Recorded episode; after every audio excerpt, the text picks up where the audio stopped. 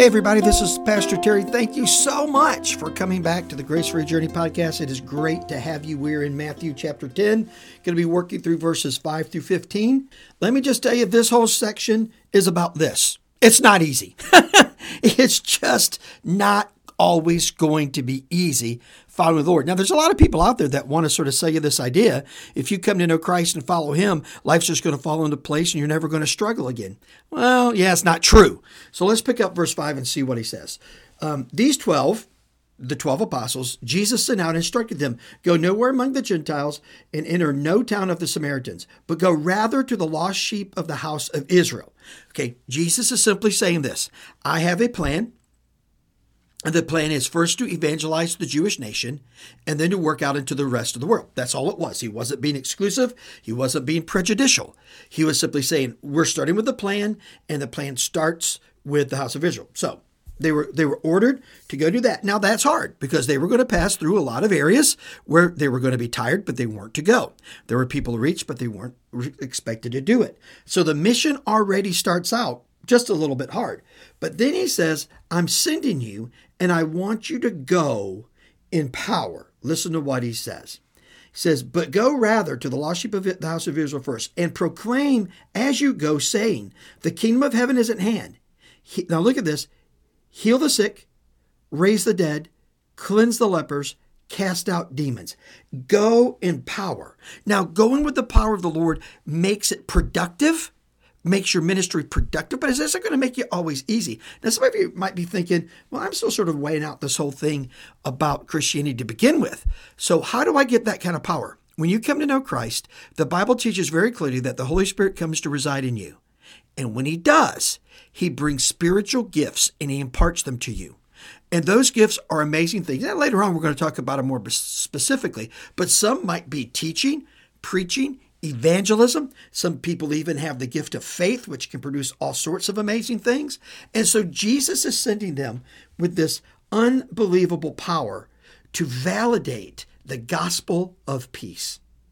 Then he goes on and he says, then he says, you're going to have to go with nothing. you're going to go in power, but I don't want you to go with anything in your pocket, any money or anything. He says this, now you received this gospel without paying. Give it without pay. Acquire no gold or silver or copper for your belts, no bag for your journey, or tunics, or sandals, or staff, for the laborer deserves his food. And, and so Jesus saying, Look, you're going to go, but go with nothing. Trust that I'm going to provide. Faith is always hard because faith is believing in something that you haven't seen yet. It's saying, I know without any doubt in my mind that this is true.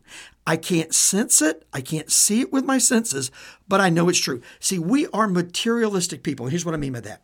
We often determine what's true and false by our material senses, right? If I can see it, smell it, taste it, hear it, touch it, th- then it's real.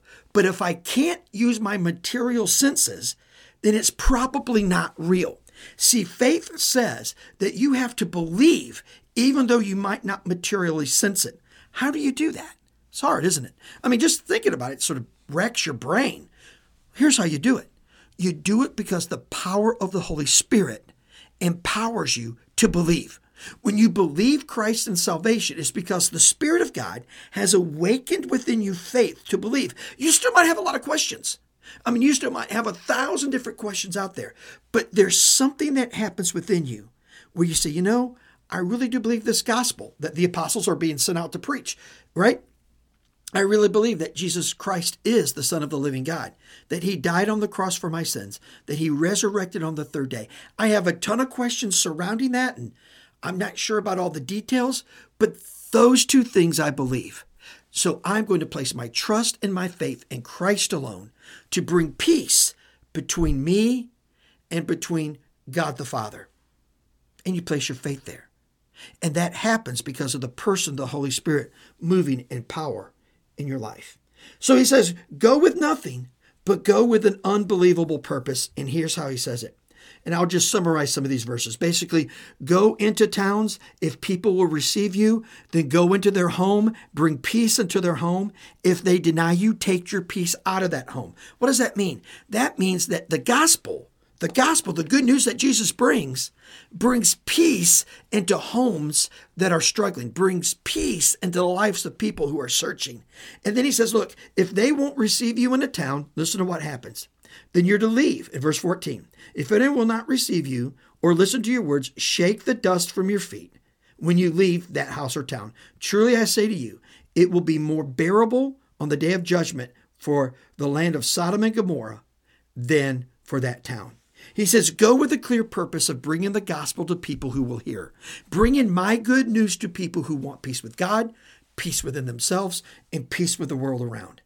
If they don't want to receive it, then walk away, dust the sandals, dust your sandals off, and move on to the next town. Go with intended purpose. It's not going to be easy.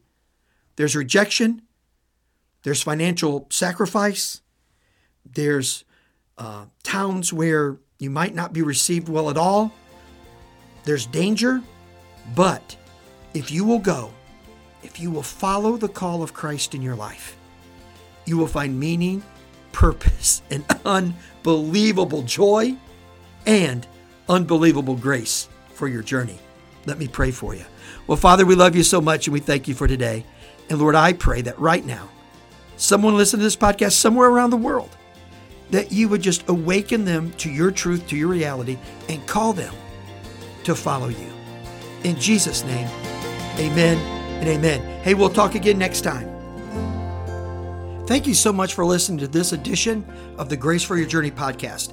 I pray that it has been a blessing and an encouragement to you. Pass it around if you think it would help somebody, and we look forward to you dropping by again for another episode of the Grace for Your Journey podcast.